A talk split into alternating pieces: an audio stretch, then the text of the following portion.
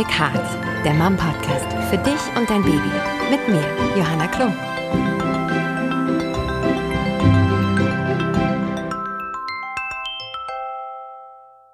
Hi zusammen und herzlich willkommen zu Little Big Heart, der Mom Podcast für dich und dein Baby. Dies ist ein Podcast für Schwangere, Mamas und Papas und alle, die Eltern werden wollen. Die Zeit der Schwangerschaft, die Geburt und auch die erste Zeit mit Baby zu Hause ist einfach super aufregend, anstrengend und voll mit Veränderungen. Auf einmal gibt's lauter Fragen, die man sich vorher noch nie gestellt hat, warum auch. Und das Leben, wie es bis dahin war, wird komplett auf den Kopf gestellt. Und genau um diese Zeit soll es in unserem Podcast gehen. Ich bin Johanna Klum, Mama und Moderatorin und lade mir zu jeder Folge passende Experten ein, mit denen ich offen und ehrlich über alles sprechen will, was werdende und frisch gebackene Eltern bewegt. Wir möchten euch in dieser ganz besonderen Lebensphase begleiten und über Fragen, mögliche Sorgen und auch Vollkatastrophen sprechen, durch die man als Eltern wahrscheinlich einfach mal durch muss. Aber vor allem wollen wir die Vorfreude mit euch teilen. Diese ganz besondere Zeit genießen und euch Mut machen und ein bisschen mit unseren Erfahrungen unterstützen. Ich selbst bin zweifache Mama. Meine Tochter ist vier Jahre alt, mein kleiner Sohn ist eins. Und ja, ich freue mich, wenn ihr mich und Mom auf unserer Podcast-Reise ein Stück begleitet. Heute habe ich wieder unsere Hebamme Susanne zu Gast und Konstantin, der Gynäkologe ist. Und wir tauschen uns über das größte aller Themen eigentlich aus, nämlich die Geburt. Nachdem wir letzte Woche über die Vorbereitung gesprochen haben, soll es heute um die Geburt an sich gehen und alles, worauf wir dabei achten können. Und ja, ich freue mich sehr über euren ganzen Input und eure hoffentlich total vielen tollen Tipps, die ihr uns mit auf den Weg gibt. Herzlich willkommen erstmal, ihr beiden. Hi. Schön, dass ihr da seid. ähm, wenn ihr zu Hause noch mehr über Geburtsvorbereitungen äh, erfahren wollt, dann hört euch unbedingt nochmal die letzte Folge an, denn wir steigen jetzt in dieser zweiten Folge eigentlich direkt mit der Geburt ein und den Fragen, welche Methode ist für mich die richtige, wie fühle ich mich am wohlsten, welche Vor- und Nachteile haben Sachen wie Kaiserschnitt, PDA oder eine Wassergeburt. Und auf all diese Fragen wollen wir heute Antworten suchen, aber ich schlage vor, wir fangen äh, vorne an, nämlich dann, wenn es losgeht. Erzählt doch mal, woran merke ich denn, dass losgeht? an den Wehen. Ja, in den meisten aber Fällen. es haben ja viele, haben genau. ja schon auch schon in den Wochen davor mhm. Übungswehen. Und ähm, gibt, es so ein, gibt es so einen Tipp, dass man merkt, dass es echte Wehen sind? Tatsächlich, sagen wir Hebammen ganz, ganz häufig, probier das mal mit warmem Wasser aus. Also probier erst mal eine Wanne aus. In der Wanne ist es oft so, dass die Wehen die nichts am Muttermund bewirken, tatsächlich wieder verschwinden. Mhm. Und die Wehen, die muttermundswirksam sind, das heißt, die die Tür, die Gebärmutter öffnen, die, die verstärken bedeuten, es sich, geht richtig los. Genau, die okay. verstärken sich tatsächlich in der, in der Badewanne. Das ist immer so der Tipp, wenn man nicht weiß, soll ich jetzt losfahren oder warte ich jetzt noch so ein bisschen, einfach nochmal in die Badewanne gehen. Aber man soll ja eigentlich auch nicht sofort losfahren, sobald man einfach Wehen verspürt, oder? Würde ich tatsächlich auch nicht machen. Genau. Also ja. das ist, also, glaube ich, auch der Tipp, ne? Dass man erstmal guckt, abwartet, ein bisschen Ruhe reinbringt in genau. den Alltag, mal mhm. Beine hoch, mal gucken, wie verhält sich jetzt der Körper. Und wie Susanne schon gesagt hat, wenn es dann natürlich weitergeht und keine Ruhe reinkommt, sondern die Frequenz von den Wehen eher niedriger wird und die Intensität immer höher, dann könnte es schon so sein, dass man doch mal langsam ein bisschen äh, die Tasche in, die, in den Kofferraum packt. Die mhm. Und diese Zeit kann tatsächlich auch unterschiedlich lange dauern. Also es kann auch tatsächlich sein, dass es, ähm, dass es mal einen ganzen Tag immer mal zieht, drückt und dann verschwindet es aber auch wieder mhm. für zwei Stunden und dann fängt es wieder an und also es dauert immer so ein bisschen, bis es sich einspielt. Ich habe immer ich habe immer bei meinen Kursen gesagt, ähm, das ist wie bei einem Konzert, wenn die sich am Anfang ähm, so ein bisschen alle einspielen. Die erste Geige fehlt aber noch. Ne? Das also alle fangen an zu ist üben. Du hörst schon ein bisschen was. Das ist so ein kleiner Soundcheck, genau. Und okay. erst wenn die erste Geige da ist, dann geht es richtig los. Und das kann unfassbar lange dauern, ja. tatsächlich am Anfang noch. Und da ist es gerade schön, wenn man noch zu Hause ist, weil man sich ja doch in seinen eigenen vier Wänden doch am wohlsten fühlt, glaube ich. Wie war es denn Erzähl mal, wie war, es bei dir? Also bei mir war es so, dass ich, ich habe da zwei sehr unterschiedliche Erfahrungen gemacht. Ähm, bei meiner Tochter bin ich morgens um halb fünf geweckt worden äh, von einer ersten Wehe und vorher denkt man sich immer, oh, weiß ich dann, erkenne ich das dann auch gleich, ich hatte auch schon Übungswehen. Und diese Wehe war so viel stärker in der Intensität, dass mir sofort klar war, okay, Jetzt ist es. it's das go time. es. So, Ja, ja. jetzt geht's los. Das ist es. War mir sofort, ich habe nicht, Ja. auch nicht eine Sekunde gezweifelt. Ich habe sofort auf die Uhr geguckt. Ich so, alles gleich notiere. erzählen ja voll viele im Nachhinein, ne? dass man, wenn es dann wirklich losgeht, dass es für alle eigentlich klar war. Aber man weiß es natürlich bei dem ersten Vorgeplänkel mit Übungswehen, weiß man es ja Genau. noch nicht. Ja. Genau. Da weiß man nicht, dass es noch mal was Genau, anderes das gibt. Ne? Genau. Ja. Wobei ich auch sagen muss, bei meinem Sohn hatte ich dann ähm, zwei ähm, oder fast drei Jahre später ähm, hatte ich schon einen Tag lang immer Wehen, die auch schon intensiv waren und wo ich auch dachte, das, das ist es jetzt eigentlich, weil das auch so regelmäßig war. Und die sind dann aber einfach wieder verschwunden. Und das fand ich äh, auch total irritierend. Und die kam dann wieder. Aber bei meiner Tochter war es total eindeutig und auch unverkennbar. Kannst ruhig ein Bäuerchen machen. Sie muss husten. Ach so. Susanne macht hier so undefinierbare Zeichen auf ihren Hals. Hast du noch Wasser? Ja, ne? Ich habe noch. eine. Okay, gut. Sehr gut. Also, man hört ja immer so ein doofes Merkst du, ja, als Antwort oft. Und die Wahrheit ist, es kann wirklich einfach genau das sein, dass ihr einfach total merkt, das ist es. Also bei meiner Tochter war da nichts dran zu rütteln. Ja. Das war ein ganz klares Zeichen. Und wenn ihr nicht sicher seid, dann steigt in die Badewanne und guckt, was passiert. Man kennt das ja so aus Filmen, ne? Man, es gibt, äh, es gibt ein, die Fruchtblase ist geplatzt. So wird es auch immer formuliert. Die Fruchtblase ist geplatzt. Ein Blasensprung sagt ihr, glaube ich, eher so. Ja, bei den Nicken so. Weniger Drama. Genau. Ein Blasensprung. Ähm, muss man den haben, bevor das Baby kommt? Nee, ne? Nein. Weil ich hatte nämlich auch nicht vorher, deswegen war ich so, das hat auch so funktioniert. Tatsächlich ist alles, was quasi vor der vollständigen Muttermundseröffnung ist, ein vorzeitiger Blasensprung laut Definition. Also das ist alles ähm, dann vorzeitig, zu früh. Der rechtzeitige wäre quasi, wenn wirklich der Muttermund vollständig ist, dann dürfte die Blase kaputt gehen und dann wäre es der rechtzeitige Blasensprung. Ah, aber ein vorzeitiger Blasensprung ist nicht automatisch was Schlechtes. Nein, das passiert super, super häufig, fast in Okay. den meisten Fällen. Und ähm, entgegen vieler Meinungen, wenn das Köpfchen schon unten ist quasi, muss man jetzt auch nicht zwingend da diesen Liegentransport, da hört man ja auch immer Geschichten, Genau. dass man dann sich auf den Boden sofort legt und dann müssen die Sanitäter kommen und einen so auch irgendwie ins, in den Krankenwagen schleppen. Also das ist... Äh, Okay, dann sag mir mal, was passiert. Nehmen wir an, ich habe einen dann vorzeitigen Blasensprung, Mhm. bin aber eigentlich in der 39. Woche. Was passiert dann? Was mache ich Hast dann? du eine Schädellage oder hast du eine Beckenendlage? Ich habe eine. Schädellage. Also Okay. Schädellage ist Das ist auch nochmal ein Unterschied. Genau, da Ja. können wir auch nochmal drüber sprechen. Also eine Schädellage ist, Kopf ist unten, so wie das Baby auch äh, im Optimalfall auf die Welt kommen soll.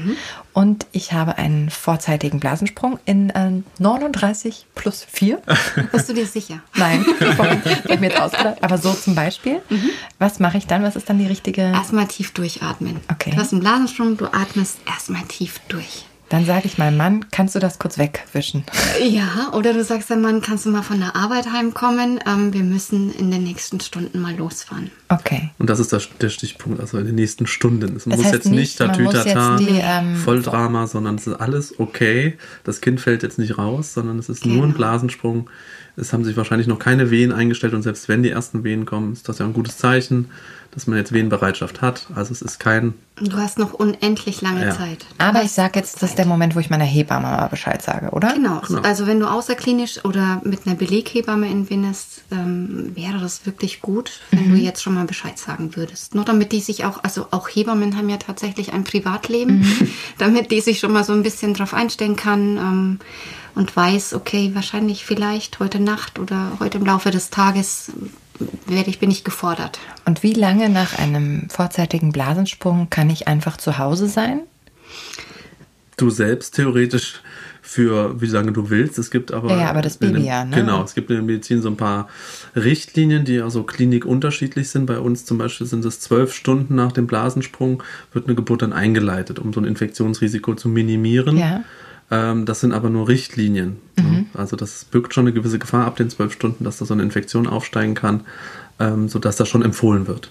Das wird aber auch in Geburtshäusern empfohlen und in der Hausgeburtshilfe. Das muss man auch dazu sagen, ne? dass dann wirklich, wenn nach zwölf Stunden sich keine Wehen einstellen, dass man doch tatsächlich ein Antibiotikum braucht, dann um eben zu vermeiden, dass Keime aufsteigen. Okay. Was ist denn sonst der richtige Moment, um ins Krankenhaus zu fahren? Wenn alles soweit vorbereitet ist, wenn äh, der Herd aus ist, wenn der Mann dann da ist, gepackt die ist. Kliniktasche gepackt ist mit Die Snacks, Snacks. dann kann man losfahren. Und zwar wirklich ohne Tara, ganz normal. Ist, was empfehlenswert ist, beim Beifahrersitz einfach mal eine, eine Unterlage drunter zu legen, damit man da das Auto nicht quasi mit Fruchtwasser. Ja. Damit die Männer keine ähm, Attacken kriegen. Genau, und der Mann muss nicht mit 160 durch die Innenstadt fahren, sondern mm -mm. ganz normal wie immer. Es passiert mm. erstmal nichts. Also ich hatte ja eine Beleghebamme, eine Hebamme, die mich schon vorher ähm, begleitet hat und von der ich auch wusste, die arbeitet mit einem bestimmten Krankenhaus zusammen. In dieses Krankenhaus werde ich gehen und ähm, der sage ich Bescheid. Das ist ja ein Ausnahmefall schon fast. Es gibt gar nicht mehr so viele Beleghebammen. Ich habe ganz viel, doll viel Glück gehabt, dass ich Absolut. meine tolle Hebamme gefunden habe und ähm, bin auch ganz froh, dass ich das hatte, weil ich, oh, ich, ich ich hätte mich nicht so einfach so jemandem Fremden so, glaube ich, so schnell öffnen können, wie ich es bei ihr konnte. Und deswegen bin ich da immer noch super, super froh drüber. Öffnen im wahrsten Sinne des Wortes. Ja, ne? in allen, ne? in ja. allen Sinnen sozusagen. Ja. Ähm, deswegen muss ich jetzt auch selber nochmal nachfragen, weil das bei mir dann sozusagen ein anderes Prozedere war. Also bei mir war das dann, ich sage meiner Hebamme Bescheid. Mhm. mhm. Ähm, ich habe auch da nicht, also sofort Bescheid gesagt, sondern erstmal gecheckt, so ist das alles regelmäßig und ist hier, wird ernst gespielt. Und Hattest du gleich Wehen nach dem Blasensprung? Ich hatte den Blasensprung nicht. Also ich hatte den bei beiden Kindern erst im Krankenhaus. Ah, okay, stimmt. Ähm, und äh, die kam dann aber irgendwann zu mir und hat gecheckt, wie, wie sieht es denn eigentlich aus? Mhm. Ah, zwei Zentimeter, alles klar, alles entspannt und jetzt bleiben wir erstmal hier. Mhm. Und äh, aber ich frage mich jetzt gerade, wenn ich jetzt nicht meine Hebamme gehabt hätte, zu welchem Zeitpunkt unter der Geburt wäre ich denn dann ins Krankenhaus? Wie schnell nach Wehenbeginn gehe ich dann ins Krankenhaus? Wie kurz hintereinander müssen denn die Wehen kommen, dass ich da auch nicht wieder weggeschickt werde? Naja, zur Not wirst du weggeschickt. Wenn du unsicher bist zu Hause und hast jetzt sagen wir, alle zehn Minuten Wehen, die auch zunehmen, ja. und du weißt jetzt nicht, geht's los, geht's nicht los, mhm. zur Not fährst du zur Klinik, da untersucht dich jemand und zur Not wird gesagt, sie können eigentlich wieder nach Hause, sie können auch nochmal zwei Stunden spazieren gehen, gucken, wie es wird, mhm. können aber auch hier bleiben. Diese Optionen stehen alle. Viele haben da einfach so ein, so ein Sicherheitsbedürfnis, sagen, ich bleibe jetzt lieber hier, ich möchte nicht mehr nach Hause, mhm. weil dann drehe ich sofort wieder um. Viele sagen, okay, dann probieren wir es nochmal zu Hause. Also das ist nicht verwerflich, mhm. äh, einfach mal gucken zu lassen. Also okay. du musst da deinem, deinem Bauchgefühl tatsächlich ja. so ein bisschen nachgehen. Also ich hatte zu keinem Zeitpunkt nur, also zehn Minuten zwischen den Wehen, sondern bei mir waren die von Anfang an viel kürzer hintereinander. Mhm. Richtig, man liest ganz, ganz häufig, die fangen erst so ganz langsam an und, äh, oder in langen, Abständen. Genau, aber es ist ganz, ganz unterschiedlich. Ja. Und jeder nimmt die Wehenintensität auch ganz unterschiedlich wahr. Ne? Der eine sagt, Mensch, kann ich noch easy aushalten. Mhm. Das ist jetzt fünf minütlich, schon seit zwei Stunden, aber ich schaffe das noch ein bisschen zu Hause. Ich fühle mich auch gerade so wohl. Ist mhm. alles so schön. Mein Mann und ich, wir haben uns gerade super eingegroovt. Er massiert und liest mir jeden Wunsch von den Augen ab, ich könnte jetzt noch ewig zu Hause bleiben, dann ist es so und dann mach das bitte auch so. Ne? Mhm. Wenn du aber jemand bist, der sagt, oh, ich habe echt die Hosen voll jetzt. Ich würde mich einfach wohler fühlen, ich würde mich sicherer fühlen, wenn ich jetzt schon jemanden um mich hätte, ähm, dann fahr. Ja, okay, da vertraut eurem Gefühl, lasst euch nichts anderes Total. erzählen, hört auf euch selber. Euer Partner kennt euch ja auch ganz gut, ähm, der kann euch auch unterstützen, vielleicht ein bisschen beruhigen, aber im Zweifel, ähm, es gibt keinen Moment, keinen anderen, wo eine Mama so sehr einfach recht hat, ja, wenn sie was empfindet, weil das für sie dann einfach das Richtige ist. Ne? Gerade sind gerade die Männer sind oft diejenigen, die sagen, komm, lass uns ein bisschen, lass uns jetzt fahren. Mhm. Das ist jetzt, die Männer werden oft früher, sind stehen oft früher mhm. an der Kreishaltür okay. als die Frauen, die total easy und entspannt noch sind. Ne? Also ich, ich finde es auch immer ganz wichtig, dass ähm, dass die Frau das entscheidet, wann sie in die Klinik geht. Mhm. Keine App oder sonst irgendwas, sondern wirklich das Bauchgefühl muss entscheiden. Ja. Also wenn man ja? durch die Hilflosigkeit einfach so, mhm. so Schiss auf gut genau. Deutsch. Verstehe ich auch. also da klar, es ist eine Ausnahmesituation, du hast ja. Angst.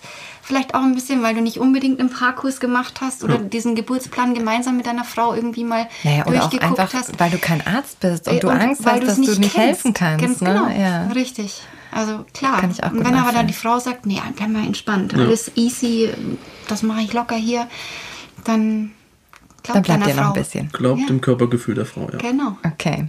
Was denn, wenn es genau umgekehrt ist und du bist eigentlich schon über dem Termin?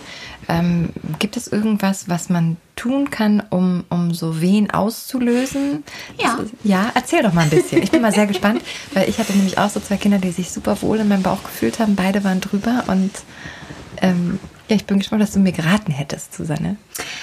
Also da gibt es verschiedene Möglichkeiten. Angefangen von der Geburts äh, von Akupunktur mhm. natürlich, mache ich zum Beispiel dann total gerne, so mhm. ein bisschen zum Geburtseinleiten.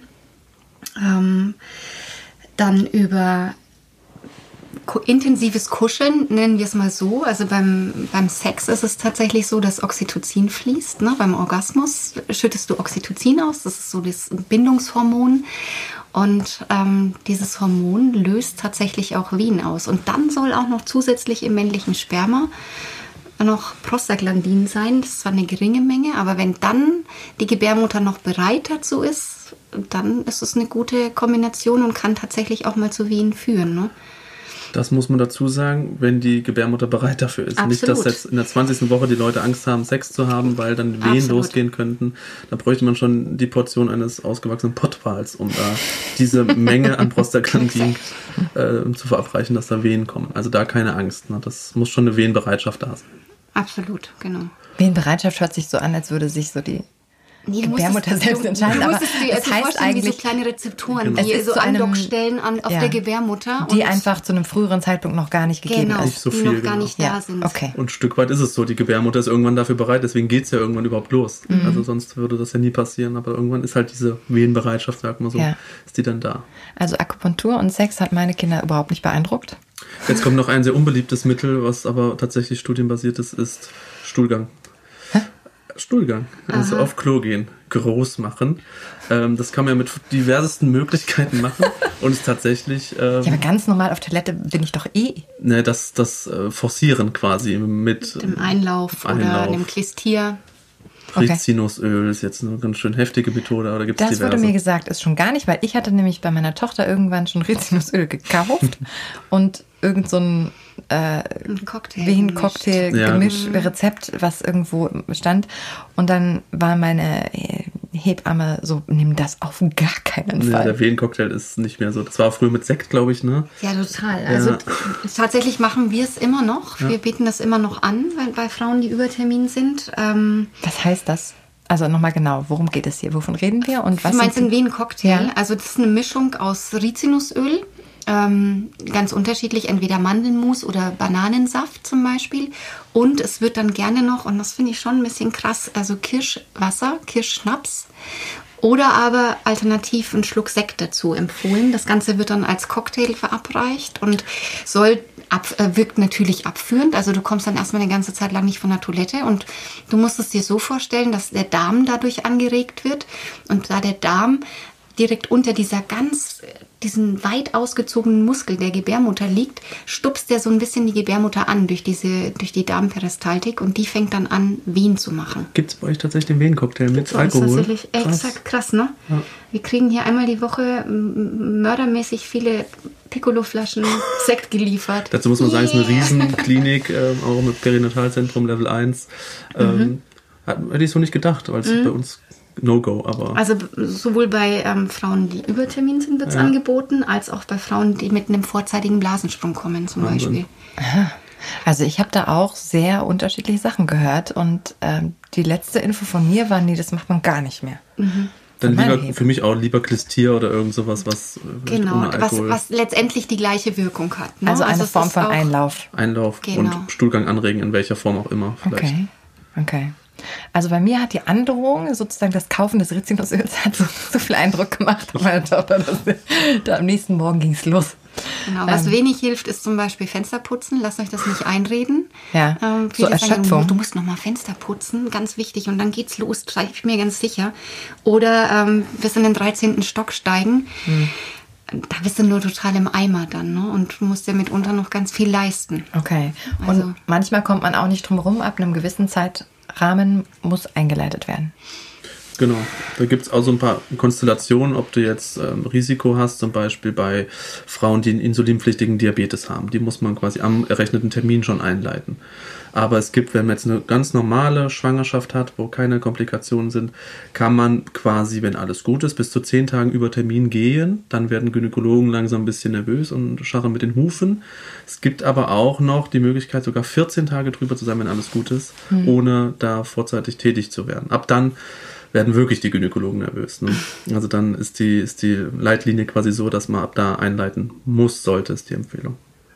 Okay. Ich Wenn finde, alles gut ist. Man sollte tatsächlich diesen, ich nenne es immer gern erratenen Termin, den man in seinem Mutterpass stehen hat, so als ähm, so als Medianwert sehen, ne? weil eine Schwangerschaft durchaus 42 Wochen dauern darf. Das Ja. darf die ja, ne? das ist vollkommen okay. Aber dieser Termin, der da so groß, dick und fett im Mutterpass steht, das ist der Tag. Und ab diesem Tag klingelt bei den Frauen das Telefon. Wie, du bist immer noch zu Hause? Das gibt's ja gar nicht. Du bist jetzt über Termin. Letztendlich kannst du aber auch sagen, nee, ich bin nicht drei Tage über Termin, sondern ähm, ich bin vielleicht elf Tage drunter, ne? weil ich habe ja eigentlich noch äh, elf Tage Zeit, wenn alles gut ist. Ne?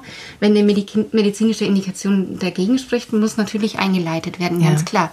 Eine Frau, die am Tag zwei Packungen Zigaretten raucht, die wird man nicht bis zur 42. Woche gehen lassen können, zum Beispiel. Ne? Aber eine Frau, die eine physiologische, eine tolle Schwangerschaft hat, der es gut geht, wo man sieht, okay, das kind, dem Kind geht's gut, wir machen Kontrollen alle zwei bis drei Tage über dem Termin, warum nicht?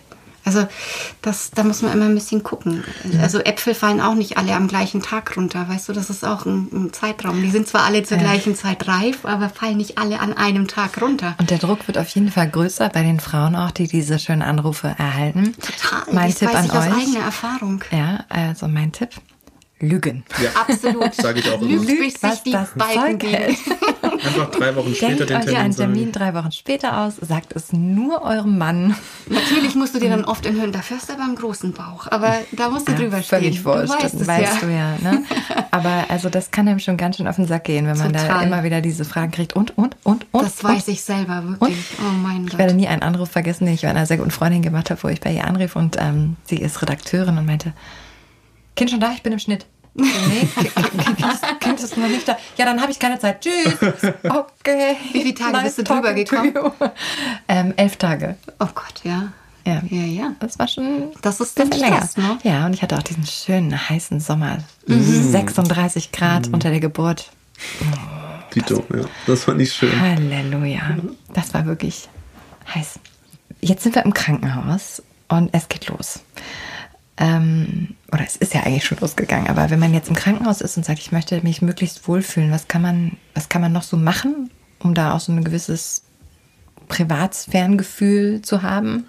auf jeden Fall seine Wünsche Mhm. äußern gegenüber. Es ist ja dann eine Hebamme quasi für einen zuständig und dann auch einfach sagen, ich würde jetzt gerne, es wird auch immer angeboten in die Wanne, ich möchte ein bisschen spazieren gehen, ich möchte für mich sein, mit meinem Partner, einfach auch sagen, was man jetzt gerne hätte. Mhm. Im Dialog quasi mit der Hebamme. Also man ist da Protagonistin, darf entscheiden und ähm, die Hebamme gibt Königin, halt. ja. Ja, die Hebamme darf halt ähm, beratend zur Seite stehen und Sachen anbieten. Okay. Das heißt, auch erstmal ist die Hebamme mein Ansprechpartner. Absolut. Wenn man eine Beleghebamme hat, sowieso, die ist dabei, die kümmert sich um alles. Und äh, der Arzt, wann kommt der ins Spiel? Kommt der überhaupt immer ins Spiel? Wie ist das? Wir haben in Deutschland eine Hebammenpflicht bei Geburt. Es muss kein Arzt dabei sein. Eine Hebamme muss dabei sein. Und wir kommen eigentlich nur ins Spiel, wenn irgendwo was nicht physiologisch läuft. Und am liebsten ähm, sind wir fast gar nicht dabei. Dann ist nämlich alles in Ordnung. Ähm, das ist aber tatsächlich so. Also der Arzt kommt meistens dann nur dazu, wenn irgendwas ist. Nicht physiologisch läuft. Nicht normal. Ja, nicht so wie so ganz, nicht so, dass man nicht eingreifen muss. Genau. Okay. Ähm, Ich finde Ambiente auch immer noch ganz wichtig. Also, dass man Ja. wirklich guckt, dass man es so ein bisschen muggelig macht, dass man ähm, das Licht vielleicht ein bisschen dämpft, dass man einfach sich wohlfühlt. Das finde ich unfassbar wichtig, weil mit diesen grellen Krankenhausleuchten dann vielleicht und ähm, viele fremde Menschen um einen rum, das Man kann seine trägt Musik selten, mitbringen. trägt selten Genau. zur Entspannung bei. Also Ja. ich finde, ähm, dieses Oxytocin, von dem wir vorhin schon mal gesprochen haben, das muss fließen können. Und das kann nur dann fließen, wenn du total entspannt bist. Ne? Wenn du tolle Leute um dich hast, wenn du ähm, ein Ambiente hast, in dem du dich wohlfühlst, dann. Dann, apropos Eigentlich, tolle Leute. eigentlich wenn Ja. ich es nochmal kurz sagen darf, brauchst du die gleichen Bedingungen, die du auch beim guten Sex hast. Also wenn man so sieht, dass eine Geburt kommt, ähm, kommt ja eigentlich auch, äh, leitet sich ja aus dem Sex ab dann und das sind die gleichen Bedingungen. Du brauchst Privatsphäre, du brauchst ähm, Vertrautheit, du brauchst Intimität, ne? Das ist genau das Gleiche und so soll es auch bei der Geburt sein, damit alles schön im Flow ist. Okay. Okay. Und du brauchst, oder es ist toll, wenn du es hast, äh, einen starken Partner an deiner Seite, der dich unterstützt. Ne? Absolut. Ähm, was kann der machen? Was würdet ihr nochmal sagen? Was sind die Aufgaben des Partners, um so gut wie möglich mitzuhelfen unter der Geburt? definitiv die Bedürfnisse der Frau erkennen oder auf das hören, was die Frau sagt. Ich sage immer, die Frau ist Chef. Wenn die eine Flasche Wasser will, gib ihr eine Flasche Wasser. Meine Frau hat mich auch rumzitiert und das war völlig okay für mich und das sollte man dann tun und einfach versuchen, die Situation zu erkennen, möchte sie auch Sachen anbieten. Man kriegt auch manchmal auf die Nase gehauen, ich möchte jetzt keinen nassen Lappen auf der Stirn oder keine Massage hinten am Steiß, dann ist das okay, aber man kann es immer mal wieder anbieten und einfach da sein.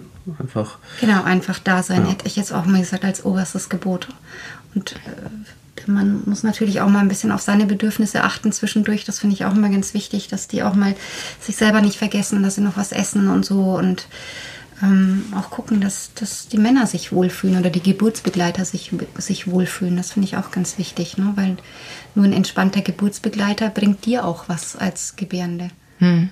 Hat dein Mann auf sich geachtet? Hat er was gegessen, getrunken nebenbei? Was mitbekommen? Der ist dann, glaube ich, mal kurz auf Toilette und hat da heimlich so, genau, da, ich, das ein bisschen gedopt. Ja. Ähm, ja. Also manchmal denken die Männer so, oh Gott, meine Frau, die kann jetzt nichts essen die ganze Zeit, dann esse ich mal aus Solidarität auch nichts. Aber das ist totaler Quatsch, weil eine Frau natürlich unter den Wehen überhaupt nicht dran denkt, irgendwas mhm. zu essen. Und ähm, die Männer müssen für sich sorgen. Das ist total wichtig ja. unter der Geburt. Deswegen ja auch die Snacks, ja, ich die, auch total vergessen, ähm, die Konstantin in die Tasche eingepackt hat. In, unsere, ja. in, unserer, in unserer letzten Folge. Ne? Ja, genau. Ihr müsst wissen, Konstantins Geburtstasche besteht zu 98 Prozent aus, aus Snacks, Snacks. Und, und 2 Prozent Socken. Ihr werdet an mich denken und sagen, ja, er hatte recht. auf keinen Fall. Aber ähm, auf jeden Fall sollten die Snacks nicht fehlen und äh, die sind auch, bei uns sind die, wir haben super wenig Snacks während, also unter der Geburt gegessen. Mein Mann ein bisschen. Ich habe, glaube ich, irgendwo mal abgebissen, aber das war es auch. Ich fand es aber auch gut, mal gefragt zu werden. Irgendwie, willst du was? Und äh, wenn es dann länger dauert, dann umso mehr, dass man zwischendrin auch noch mal kurz ein bisschen Energie bekommt, ist wahrscheinlich auch eine gute Idee. Trinken anbieten immer genau. wieder, weil die Frau denkt nicht dran, hat ich total super viel getrunken. trockene Lippen. Aber es könnte auch an den 36 Grad gelegt ja, haben. Kann auch sein. Und auch mal zwischendurch daran erinnern, dass man auf Toilette muss, weil tatsächlich vergisst man das unter ja. der Geburt manchmal. Vor lauter mhm. Wehen und Atmen ja. vergisst man tatsächlich manchmal, dass man auch auf Toilette gehen muss. Ne? Und mhm. da auch mal zwischendurch sagen, Schnucki, wie wär's mal wieder? Wir machen uns mal wieder auf den Weg. Ja. Jetzt ähm, nehmen wir mal ein, ein, ein ungünstiges Beispiel. Was denn, wenn man mit der behandelnden Hebamme nicht so einen guten Draht hat oder sich missverstanden fühlt und das Gefühl hat, ha, der oder die, die will mich in so eine Richtung immer schicken, wo ich nicht will und nicht nicht, weil ich jetzt irgendwie grundsätzlich Angst vor der Geburt habe, ja, sondern ich glaube, die und ich, wir können nicht. Prinzipiell, glaube ich, schaffen die meisten Hebammen, weil da wir doch mit sehr, sehr unterschiedlichen Frauen zu tun haben, sich gut auf die jeweilige Frau einzustellen. Mhm. Aber es kann natürlich schon auch manchmal der Fall sein, dass du nicht so gut klarkommst. Das mag in der Klinik tatsächlich manchmal ein bisschen schwierig werden. Prinzipiell hast du natürlich die Möglichkeit, erstmal nachzufragen, ob es nicht die Möglichkeit gäbe, aber es, es, ich wird, nie erlebt, es, es wird schwierig. Ich persönlich habe es tatsächlich auch noch nie erlebt, aber im Nachhinein hörst du natürlich oft, Mensch, das war total blöd, weil wir keinen Draht zueinander gefunden haben. Aber ich kann jetzt nur von mir sprechen, wenn jetzt eine Frau sagen würde, Mensch, ich komme gar nicht mit ihr klar oder sowas, oder ich glaube, wir haben da irgendwie unterschiedliche Vorstellungen, dann wäre das okay, wenn ich mich nicht auf ihre, wenn mhm. ich mich nicht auf ihre Vorstellung einlassen könnte, wenn sie, wenn ja. ich dann tausche, wenn jemand da ist. Und das ist ja das große Problem in der ja. Klinik, ne? Ja. Finde mal jemanden dann, der noch Zeit hat. Hm, verstehe. Ja, also ich, ich habe eine Geschichte von einer Freundin, die meinte, sie ist, kam nicht gut klar mit ihrer Hebamme, hat getauscht und danach lief es auch viel mhm. besser. Siehst du? Also ich würde vielleicht in dem Fall auch sagen, das ist ein typischer Fall von dein Mann übernimmt das. Absolut. Du musst wirklich nicht in der Lage sein, solche Gespräche dann auch noch sensibel führen zu können. Du musst einfach nur überleben in dem Moment. Ja. Das ist genug. Und ähm, ihr besprecht es vorher mit dem Mann, ne, wenn es so sein sollte, vielleicht auch genau. wirklich, wenn du das nicht willst, dass der einmal alles dafür geben muss und wenn kein anderer da ist, dann werdet ihr es auch so schaffen. Aber wenn man tauschen kann, dann wäre das vielleicht auch das Richtige, wenn, wenn man mit jemand anderen eine andere Vertrauensbasis findet kann das ja auch sehr helfen. Ne? Und es ist euer Recht. Ihr dürft euch entscheiden Absolut. quasi. Ihr dürft genau. euch das aussuchen. Also da auch, wenn ihr einfach das Gefühl habt, ihr seid nicht richtig aufgehoben, dann versucht das zu ändern. Und ähm, das ist auf jeden Fall in dem was euch total zusteht.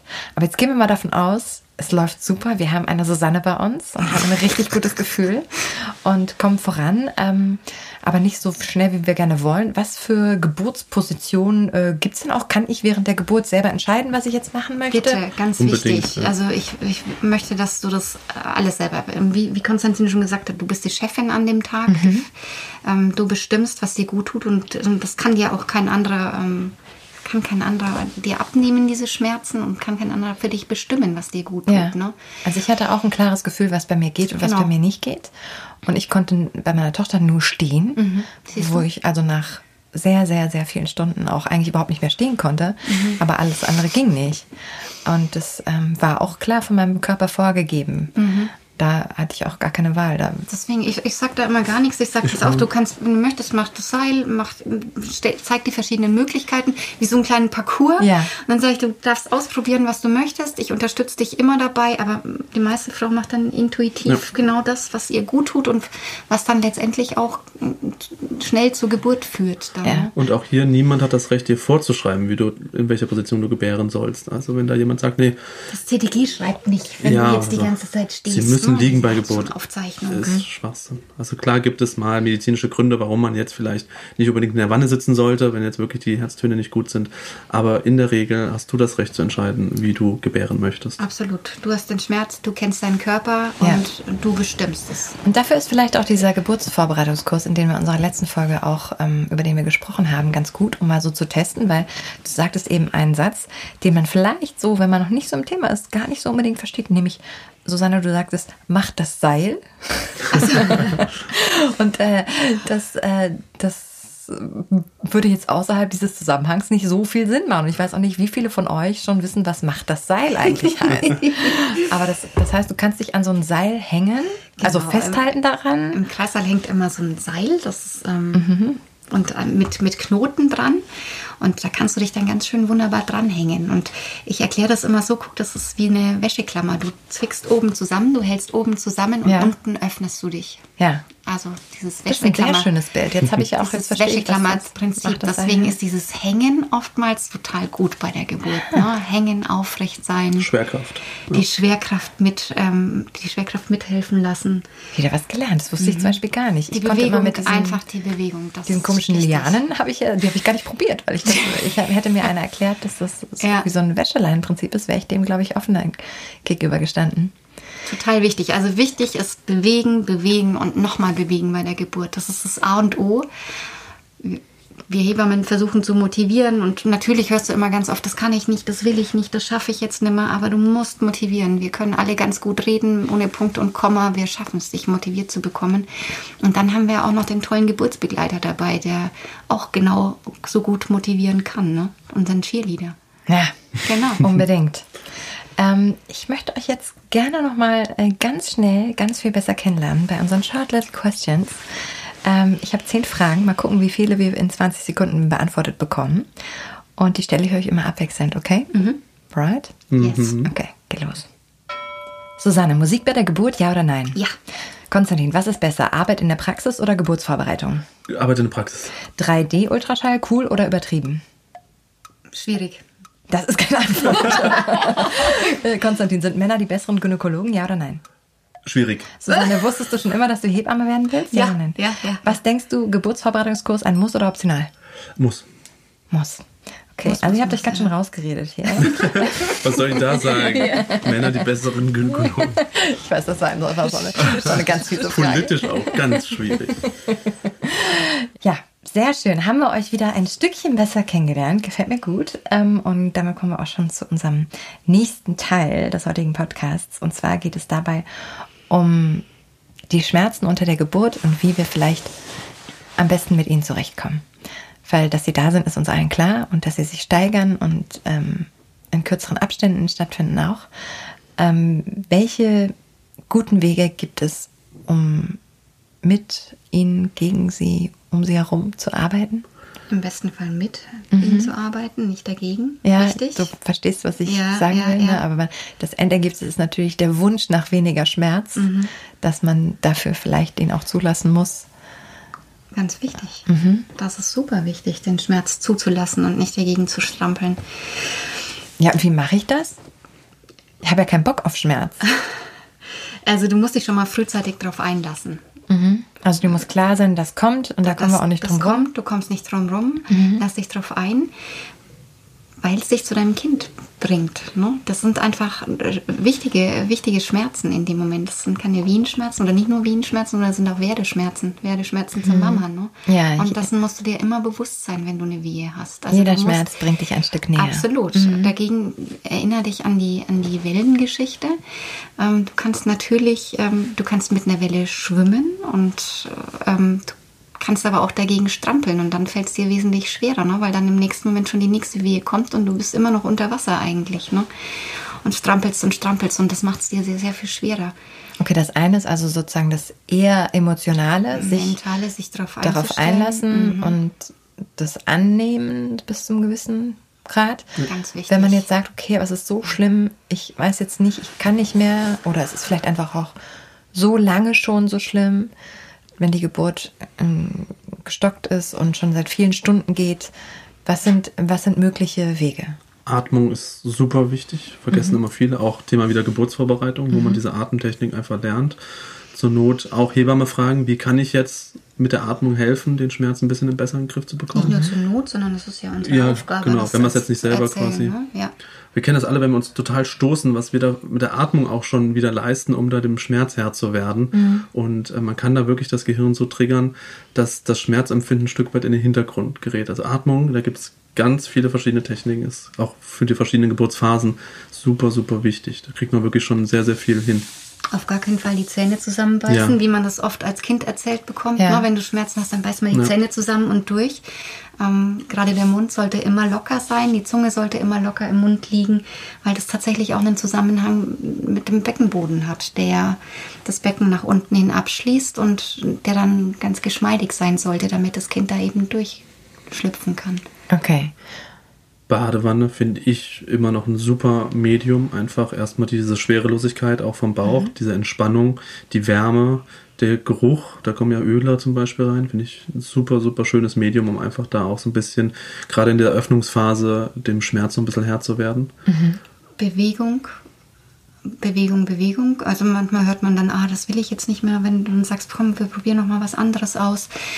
Das Problem ist aber immer nie die neue Position, sondern immer bloß der Weg dahin. Da braucht es wieder gute Motivation, einen guten Cheerleader dann auch mit dabei, der dann sagt, komm, wir schaffen das schon. Wir, ich, wir stützen dich, wir halten dich, wir schaffen noch mal was Neues, wir probieren noch mal was Neues aus. Also Bewegung ist total wichtig, auch unter der Geburt. Massage vom Partner. Stell mal vor, Vierfüßlerstand der Frau, Eröffnungsphase gerade so ein bisschen und er massiert hinten den Steiß. Meistens super angenehm, wenn es die Frau sagt, ist gar nichts für mich, ist auch in Ordnung, aber das kann man definitiv auch mal probieren, da einfach so ein bisschen in den Beckenkamm ähm, ein bisschen Druck reinzugeben, ein bisschen Wärme, Massage, Berührung, das kann auch helfen. Zuwendung. Okay, und jetzt mal Jetzt so mal Keule. Butter bei die Fische Ja. sozusagen. Das sind aber wichtige Keule. Punkte. Genau, ich meine das, Das auch, ich meine das ganz ernst, Ja. aber ich möchte auch nicht, dass der Eindruck entsteht, wer das nicht mit Massage und Atmen schafft, macht was falsch. Weil das, Das- ist es, glaube ich, Nee. auch nicht. Das Ne? empfindet ja jeder auch. Genau, anders. jeder hat Ja. auch ein anderes Limit von Schmerz und ein anderes Schmerzempfinden.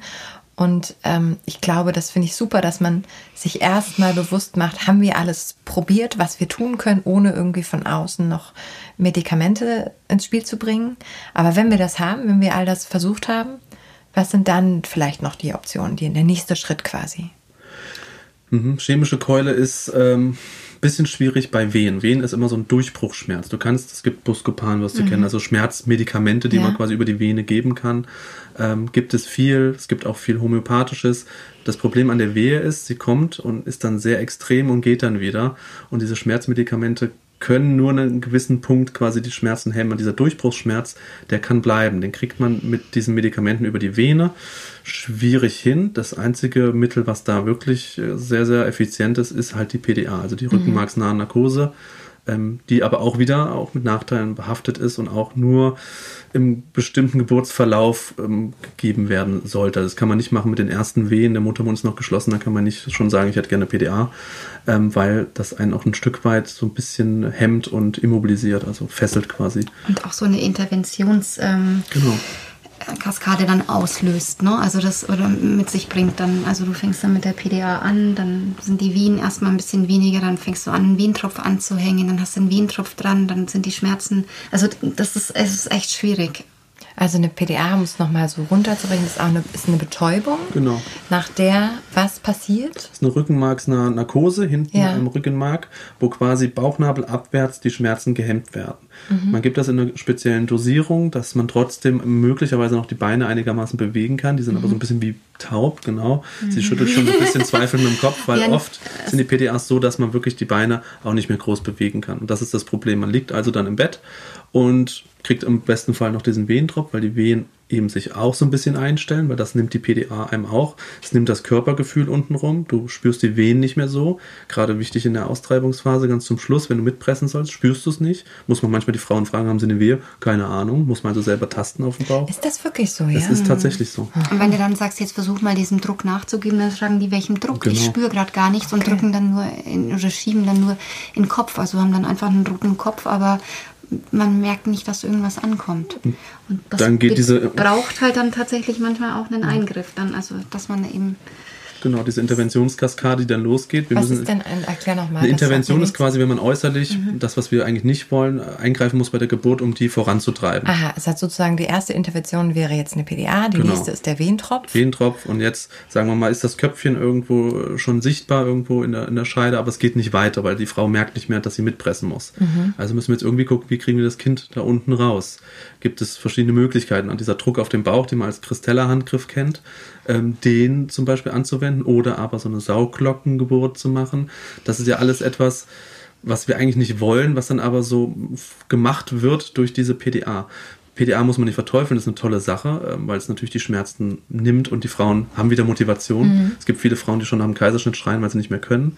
Dann hat man erstmal die Option PDA und auf einmal schöpft die wieder Mut, hat wieder Motivation. Es kann auch helfen, Ja. aber es kann eben auch diese Nachteile Ja. mit sich bringen. Also meine Mama, die ähm, war Physio- und Ergotherapeutin für behinderte Kinder und Babys und hat immer, ähm, hat auch Geburtsvorbereitungskurse gegeben und ist auch für uns immer noch total erste Anlaufposition, also für mich und meine Schwester, die beide kleine Kinder haben, wenn es irgendwelche Fragen gibt und auch in der Schwangerschaft, wenn es welche gab. Und die ist auch so eine total taffe Frau. Und von ihr hätte ich erwartet, dass sie so vermittelt, PDA ist eigentlich nicht das Richtige, ist nicht das Mittel der Wahl. Und fand es sehr interessant von ihr zu hören, dass sie gesagt hat, doch, das kann manchmal genau das Richtige sein. Genau. Nämlich, um der Frau ein Durchatmen zu ermöglichen, die eigentlich nicht mehr kann, die aber jetzt mal einmal diese Freiheit braucht, nicht die ganze Zeit Schmerz an so einem Limit zu spüren und die danach wieder die Kraft und die Hoffnung geschöpft hat, um, um nochmal Gas zu geben. Und ich finde gut, dass wir nochmal betonen, dass es auch eine Spirale hinter sich haben kann, aber ja auch nicht unbedingt muss. Aber, äh, und das ist nichts, was man jetzt so leichtfertig gibt, weil es natürlich auch Gefahren birgt. Also auch da beim Legen der PDA kann ja, ich weiß Gott, ich weiß gar nicht, wie viel Prozent oder wenig Prozent der Fällen, aber da kann es auch Verletzungen geben, die auch dramatisch sein können. Ne? Ähm, also es ist nichts, wo man sagt, hier, ich leg mal einen Tropf, da passiert nichts. Ähm, also das hat schon ein anderes äh, Risikopotenzial. Aber es kann eben auch sehr helfen. Ne? Also ich will so ein bisschen versuchen zu erklären, Absolut, was das also- eigentlich für ein Mittel ist. So, Genau. Manchmal um hast du ja auch bei der Frauen, Geburt die schon den ganzen Tag lang Wehen hatten, die total Ja. müde und kaputt sind und die einfach nur mal ein bisschen Ruhe brauchen. Ne? Ja. Und äh, einfach mal zwei, drei Stunden schlafen müssen und dann mit neuer Kraft wieder weitermachen können. Ne? Das kann schon auch durchaus sein. Hm. Was ist denn eigentlich mit Lachgas? Ist das, ist das noch was? Ja. haben wir. War ein großer Hype früher, so Ja. 70er, 80ern. Jetzt in Amerika wieder großer Hype. Es kommt auch wieder zurück nach Deutschland, wie Muss man da wirklich lachen? wie man hört. Es, Nee, ne? nee. Äh, es, ist, äh, es ist eine Droge, muss man ja einfach so sagen, die auch natürlich die Schmerzen nimmt. Bin nicht der best, größte Fan davon, auch von anderen Opioiden. Also es gibt auch andere sehr, sehr wirksame Schmerzmedikamente, weil sie halt so ein bisschen dusselig machen und ich eigentlich die, die wache, fokussierte Frau brauche bei Geburt und nicht Ja. die, die so ein bisschen blub ist. Ich finde es immer äh, im Handling total schwierig, weil du ja diese Maske auf dem Gesicht Auch hast. das, ne? ja. Also erstens mal ist es nichts, was du über Stunden hinweg geben kannst. Dafür Ja. ist es auch schlichtweg zu teuer, das muss man ganz, sagen, ganz ehrlich sagen Ja, in den okay. Kliniken, sondern es ist wirklich eher was für den Schluss. Und dann hast du diese Maske auf dem Gesicht. Und wenn du dich bewegen möchtest, dann willst Mhm. du nicht eine Maske auf dem Gesicht haben. Das nervt dich dann einfach. Dann willst du, dass dich im besten Fall keiner anfasst und du ähm, bei dir sein kannst. Ne? Und Mhm. Deswegen mag ich das auch nicht so sehr gerne. Oder sehe ich oft, dass die Frauen das gar nicht so toll finden. Also es gibt, um es jetzt mal so ein bisschen zusammenzufassen, so nicht so das eine Mittel, was immer das Richtige ist, was immer funktioniert und für jeden gleich gut klappt, sondern es ist wirklich so, macht euch am besten auch nochmal schlau, was vielleicht auch in der Klinik, in der ihr seid, irgendwie so gerne benutzt wird oder das so, man hat ja so ein bisschen auch so die Sachen, die, die da anscheinend gut, einen guten Ruf haben, gut funktionieren und überlegt euch vielleicht in eurem Geburtsplan so ein bisschen, Genau. was könnte dann als erstes mal getestet werden, wenn ihr euch so fühlt, dass es soweit ist, dass ihr noch Hilfe von außen braucht. Sowas kann man dann schon im, im Infoabend dann erfahren oder Mhm. nachfragen oder beziehungsweise bei der Vorstellung zur Geburt, wenn man dann Mhm. mal vorbeikommt, dass man sagt, wie, was haben Sie denn für Möglichkeiten? Was gäbe es denn dann? Ja.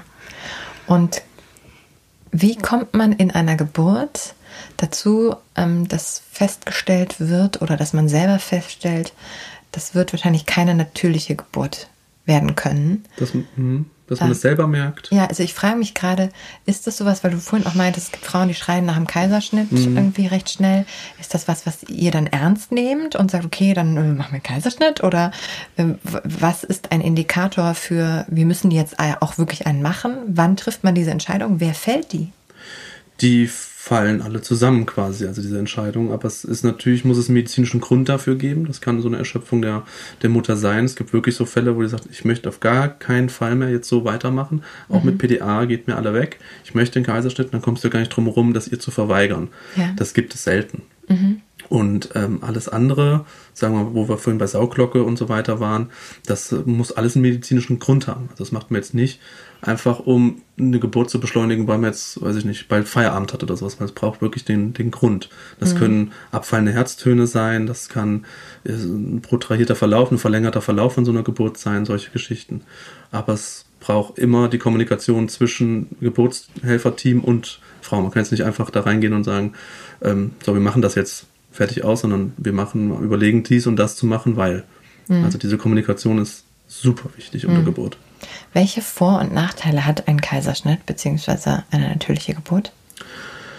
Es gibt, willst du? Nee, mach du. Es gibt ähm, verschiedenste Vor- und Nachteile bei Mutter und Kind, also sowohl bei beiden ähm, Geburtsmodi. Beim Kaiserschnitt ist es sicherlich fürs Kind und die Mutter nicht optimal. Beim Kind zum einen braucht es diese, dieses Vaginalsekret zum Beispiel bei der Geburt, es braucht diesen Pressvorgang. Die Lungen sind gefüllt mit Wasser. Man kann sich das vorstellen wie so einen ja, nassen Schwamm, den man, den man ausringen möchte. Und das ist bei der kindlichen Lunge auch so, wenn es durch das Becken gedrückt wird und durch den Beckenboden. Das ist super wichtig. Die Keime in der Scheide sind super wichtig für die Darmflora. All das hat man beim Kaiserschnitt eben nicht. Und äh, man hat natürlich einen großen Eingriff bei der Frau. Das darf man auch nicht vergessen. Kaiserschnitt ist Routineeingriff. Können alle sehr, sehr gut. Aber es ist natürlich eine Operation am offenen Bauch, was vor 200 Jahren fast noch immer tödlich geendet ist. Das muss man aber auch dazu sagen. Gibt es relativ klare Daten heutzutage zu, dass das Outcome quasi, die Sterblichkeit bei beiden Geburtsmodi gleich ist mittlerweile. Also sowohl der Kaiserschnitt als auch die vaginale Geburt Okay. haben dieselbe Sterblichkeit insofern, weil wir Ja. heute natürlich hier in Deutschland, weil wir natürlich ähm, diese medizinischen Background jetzt hier haben in Deutschland. Das war vor 100 Jahren zum Beispiel noch ganz anders. Da hat man beim Kaiserschnitt eine Riesensterblichkeit auch nach dieser Operation noch gehabt durch Wundinfekte. Okay. Das ist halt, mhm. Man muss natürlich auch sagen, dass eine, eine darauf folgende Schwangerschaft dann Ja, auch als stimmt. Risikoschwangerschaft gilt. Ne? Also wenn dann ein Kaiserschnitt beim ersten Kind gemacht worden ist, hast du ein gewisses Risiko. Ne? Sei es jetzt, ähm, was die Narbe angeht, dass, ähm, dass die mal ähm, reißen könnte dann zum Beispiel. Oder du musst dann einfach, ja, das die Chance, dass du oder die, das Risiko, dass du vielleicht wieder einen Kaiserschnitt bekommst, ist natürlich um ein Vielfaches erhöht beim zweiten oder dritten, vierten, fünften Kind, Ja. wie auch immer. Also ich habe ähm, in meinem Umfeld das Gefühl, dass ich, ich glaube, ich habe ähm, eine Freundin, die sich für einen Kaiserschnitt entschieden hat, und zwar auch nachdem ihr erstes Kind ein, ein Kaiserschnitt ähm, geworden ist. Und die hat bei ihrem zweiten dann gesagt, okay, dann machen wir das gleich so. Um, aber sonst kenne ich eigentlich nur Frauen, die alle sich eine natürliche Geburt gewünscht haben. Wie ist das Verhältnis von natürlicher Geburt zu Kaiserschnitt? Der Trend geht Gott sei Dank wieder so in Richtung vaginale Geburt, also Spontangeburt. Aber aufgrund von was? Aufgrund, glaube ich, von Überzeugungsgeschichten. Ich glaube mhm. jetzt nicht, dass es medizinische Gründe gibt, sondern einfach diese, dieses Bewusstsein für Natur ist jetzt größer geworden. Ob mhm. jetzt das Körperbewusstsein der Frau auch, ist einfach ein ganz, ja. ähm, ganz anderes plötzlich jetzt so. Also dieses vor 20 Jahren mit Wunschkaiserschnitt-Thema wird, kommt auch noch vor, aber seltener wird das immer. Ja. Und äh, das merken, merken wir uns in, den, in den großen Kliniken auch immer mehr. Aber viele von den Frauen, die eigentlich eine natürliche Geburt sich gewünscht haben, bekommen ja trotzdem einen Kaiserschnitt. Wie viele? Eine von dreien? Kommt immer auf das Zentrum drauf an. Also gute Zentren, wir bewegen uns in Deutschland so um die 30, 35 Prozent ja. Kaiserschnittrate, was ein guter Wert ist. In Brasilien hat man fast über 90 Prozent Kaiserschnittraten ja. zum Beispiel. Wir sind in Deutschland gut, aber noch nicht optimal. In nordischen Ländern, Dänemark und so weiter, ist man noch niedriger, auch in großen Zentren. Mhm. Heißt für uns irgendwie können wir da noch ein paar Stellschräubchen drehen, dass wir mehr zu vaginalen Geburten kommen. Ja, mhm. da kommen wir, glaube ich, auch ganz gut zu unserer ersten Frage aus ähm, der Mom-Community, die wir ja auch immer beantworten wollen. Und jetzt rund um die Geburt gibt es natürlich besonders viele. Die erste hier steht, wie kann ich sicherstellen, dass es eine natürliche Geburt wird? Sicherstellen. Ja. Dahinter steht ja der Wunsch, ja. Ne, dass, dass man das möchte. Und jetzt bin ich sehr gespannt auf eure Antworten. Vertrau mal auf deine Intuition und ja. auf deine, deine Kraft. Und ich glaube, sie hat sich die Frage fast schon selbst beantwortet, indem sie die Frage gestellt hat, weil sie einfach das möchte, davon überzeugt ist, dass sie es möchte und dass ihr großer Wille ist. Ja. Und ich denke, dann ist sie auch offen für diesen Geburtsvorgang. Wenn man schon so ein bisschen ängstlich rangeht, genau. dann ist immer kein guter Begleiter, sage ich immer, Angst unter Geburt. Und diese Dame ist anscheinend so fest davon überzeugt, sie möchte gerne eine schöne, spontane, vaginale Geburt haben, dass es das schon eine gute Voraussetzung ist. A und O, ein positives Mindset finde ich. Aber sicherstellen kann man es natürlich nie. Du weißt ja nie, was passiert. Also mhm. Also die, die Garantie hast du ja nicht. Mhm. Ich bin echt froh, dass du das jetzt gerade noch gesagt hast, Konstantin. Weil die Frage oder diese Formulierung, die hätte auch von mir sein können. und ähm, ich war mir immer ganz sicher, dass ich äh, eine natürliche Geburt haben werde bei meiner Tochter. Und war auch total positiv und dachte mir, okay, alles klar, ich muss da halt durch und ich weiß auch, aber ich will das wirklich unbedingt und es ist völlig klar, dass ich das mache. So, 21 Stunden Wehen später, ähm, wo, nachdem ja schon mehrmals unter der Geburt gesagt wurde, okay, wir haben jetzt einen Geburtsstillstand, so, wir kommen nicht weiter. Ist ja in Deutschland, glaube ich, so, dass man zwei Stunden Geburtsstillstand haben darf mhm. und dann soll eigentlich, ihr lacht, sagt mal, klärt mich äh, aus. Drei sind es bei uns, es wird immer so ein bisschen von Klinik zu Klinik, okay. wie breite Schultern so eine Klinik hat, ähm, ausgelegt. Okay, also bei uns war es offiziell zwei, ja. in der Realität waren es eher sechs, mhm. ähm, weil ich immer gesagt habe, nee, ich muss das schaffen. Mhm. Ich will das schaffen, ich weiß das, ich kann das. Toll. Ja, aber am Ende weiß ich nicht, ob das so toll war, ehrlich gesagt.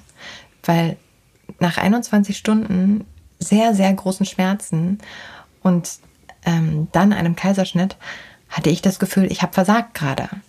Und das. Aber hast du ja nicht. Ja, wollte ich gerade ja sagen. Du hast, ja. doch, du hast doch ja. dann spontan auch geboren, oder? Nee, ich habe dann nee. einen Kaiserschnitt bekommen. Ah, okay. Ja, also deswegen ähm, finde ich, dass für mich ganz wichtig ist, dass man diesen Plan unbedingt haben darf, aber unbedingt, das ist so, das ist das, was ich meinen Freundinnen und auch allen Zuhörern gerade sagen will, unbedingt, es kann einfach sein, dass das in eurem Körper nicht vorgesehen ist und dass es der Plan bei euch ja. nicht funktionieren ja. wird. Ja. Und ich habe wirklich echt lange gebraucht, bis ich mich damit angefreundet habe, dass das okay ist dass ich den bekommen habe. Und ich glaube, es geht vielen so. Und ich glaube, da müssen wir auch so ein bisschen eine gewisse Awareness für schaffen. Mir fällt gerade das deutsche Wort nicht ein, dass das, äh, dass das auch mal sein kann, dass man mit der besten Einstellung da reingeht und viele Stunden, vielleicht noch viel mehr, da alles gibt und am Ende trotzdem einen Kaiserschnitt bekommt. Und das ist dann, weil das Baby sicher auf die Welt gekommen ist, das war halt der Weg meiner Tochter. Und du hast alles gegeben bis zum Schluss für Wollte deine Tochter. Sagen, also mehr kann man sich ja quasi als Mutter nicht auf die Fahne schreiben, als alles gegeben zu haben. Und wenn es dann so ist und dann Gott sei Dank medizinische Möglichkeiten heutzutage gibt mit diesem Kaiserschnitt, dass trotzdem alles gut gegangen ist, dann ist das doch ist das doch okay. Ja. Dann kann man doch damit seinen Frieden machen. Absolut. Und deine Tochter hat ihren Geburtstag selber ausgesucht. Was Schöneres kann es Ja. gar nicht geben, oder? Also ich finde einfach wichtig, dass, dass man so ein bisschen diesen, den Druck von Frauen nimmt, indem man ihnen auch sagt, so, äh, es ist super gut, dass du einen Plan hast und ich finde es mega, wenn du dich dafür entscheiden möchtest. Aber vielleicht gibt es noch einen anderen Plan von jemand anderem und der weicht davon ab und das ist dann auch der super Plan, ja. Und vielleicht muss dein Kind einfach anders auf die Welt kommen, weil du am Ende merkst, die Nabelschnur war um den Hals oder was auch immer oder das Becken war einfach zu eng und du hast, wie es bei einer sehr guten Freundin von mir war, im späteren Ultraschall oder ich weiß gar nicht, was genau die Untersuchung war, halt festgestellt, durch dieses Becken wird nie ein Kind kommen. Und ähm, manchmal ist es nicht der Plan, den man hat, ähm, sondern ein anderer und der ist dann das Richtige für euer Baby. Also bitte macht euch diesen Druck nicht und geht auf jeden Fall offen da so rein, bis zum gewissen Grad. Heißt nicht, dass ihr nicht irgendwie euch auch mal so eine Weile da so durchziehen müsst, so wenn, auch wenn es hart wird. Oder? Absolut. Ähm, was würdet ihr sagen, ähm, kann ich, ähm, was würdet ihr sagen, würdet ihr Frauen gerne so direkt vor der Geburt, also vor diesen letzten Stunden so, so sagen? Glaubt an euch. Mhm. Ihr schafft das. Fast jede Frau sagt irgendwann an einem Punkt, ich pack das nicht. Ja. Und sie schaffen es doch. Ja. Und das geht allen Frauen so. Ähm, und glaubt wirklich an diese Natürlichkeit dieser Sache. Geburten machen wir seit Jahrmillionen. Es funktioniert. Warum sollte es bei euch gerade nicht funktionieren? Und wenn es halt der Kaiserschnitt ist. Ja. Dafür haben wir ja die Medizin. Genau. Und es wird einen. Weg geben, ne? Und vielleicht ist es nicht der, den ihr gedacht habt. Vielleicht ist es nicht die Wassergeburt oder vielleicht ist es nicht das Lachgas oder vielleicht ist es nicht ohne PDA oder vielleicht ist es auch nicht mit PDA. Who knows? Ich weiß nicht, wie es bei dir ist. Ich kenne, ich kenne niemanden, du wahrscheinlich dich selbst, ähm, bei dem der Plan aufgegangen ist. Also man hat vorher schon so eine Vorstellung, wie und wo man gebiert und dann ähm, wird es vielleicht doch ein bisschen anders. Also ich kenne, ich kenne eingeschlossen meiner Frau niemanden. Also ich habe auch eine Freundin, bei der ist es so, ist es so aufgegangen, aber nur eine von sehr vielen, sehr vielen Mamas. Und ich glaube, mit, äh, ja, mit diesen Sätzen ähm, wollen wir euch jetzt gerne irgendwie auch zurücklassen. Ich glaube, ihr habt bestimmt ganz viel, ähm, was ihr auch erstmal verdauen könnt und viele Gedankenansätze, ähm, die euch hoffentlich weiterhelfen, wenn ihr ja euren Geburtsplan erstellt oder euch überlegt, wie ihr euch das denn wünscht. Und ähm, ich hoffe, wir konnten euch ein Stückchen weiterhelfen heute. Und ja, zusammenfassend, was würdet ihr sagen? Was wollen wir unseren Zuhörerinnen und Zuhörern heute so mitgeben? Ich glaube, ich habe mein Wort zum Sonntag Genau, gerade schon gesagt. eigentlich hätte ich das genauso gesagt. Vertraut auf euch, vertraut auf eure äh, Intuition, Mhm. vertraut darauf, dass ihr ein tolles Team dabei habt. Ja. Also sei es jetzt euren Geburtsbegleiter, sei es jetzt die ähm, kompetente Hebamme. Und ihr werdet das schönste Erlebnis haben, das ihr jemals haben werdet. Also Darf- das ist unfassbar schön. Ich kriege jedes Mal selber Gänsehaut. Mhm. Ganz egal, wie es ausgegangen ist. Ihr habt ein tolles Erlebnis zusammen. Und ihr habt Geschichte geschrieben, du und dein Kind. Und alle in diesem Raum haben dasselbe Ziel. Sie wollen ein gesundes Kind. Das sind Ärzte, das sind Hebammen, das ist der Vater, die Mutter und das Kind selbst auch. Wir haben alle das gemeinsame Ziel und an dem wir gemeinsam arbeiten. Das sollte man auch allen Kolleginnen und Kollegen da draußen einfach mal nochmal nahe bringen. Das stimmt. In Lass diesem die Hände Sinne, von den Frauen. Besten ja. Lass die Hände weg. in diesem Sinne, vielen, vielen Dank, dass ihr heute da wart und euren wertvollen Input gegeben habt, eure unterschiedlichen Ansätze und Gedanken und vielen Tipps und ja, ich hoffe, ihr zu Hause nehmt viel mit von heute. Ich weiß, dass ich das auf jeden Fall tue. Ich war gerade noch mal so kurz in meinem Herzen im Kreissaal, bin ganz aufgewühlt. Ähm, ja, Dankeschön euch beiden. Sehr gerne. Gerne. Danke auch. Und Danke danke euch auch unbedingt, ähm, dass ihr heute mit zugehört habt. Die Geburt ist einfach echt ein super, super besonderer Moment. Ich werde die Geburt meiner Kinder nie vergessen und ich wünsche euch Mamas da draußen auch einfach eine wunderschöne Geburtserfahrung. Alles, alles Liebe für euch und ja, ich freue mich auf die nächste Folge und hoffe, dass ihr wieder mithört bei Little Big Heart, der Mom Podcast für dich und dein Baby.